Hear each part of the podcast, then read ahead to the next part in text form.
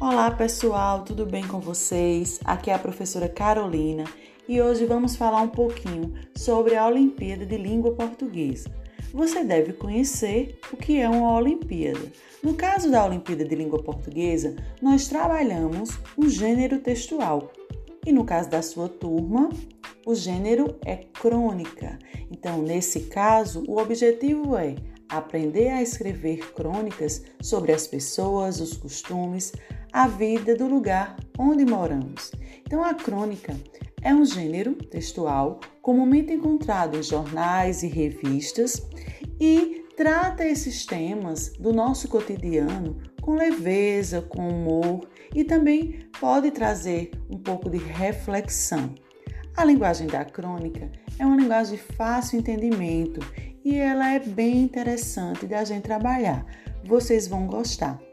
Nós trabalharemos diversas oficinas e nos aprofundaremos nesse gênero textual, até que você chegue ao momento de escrever sua própria crônica.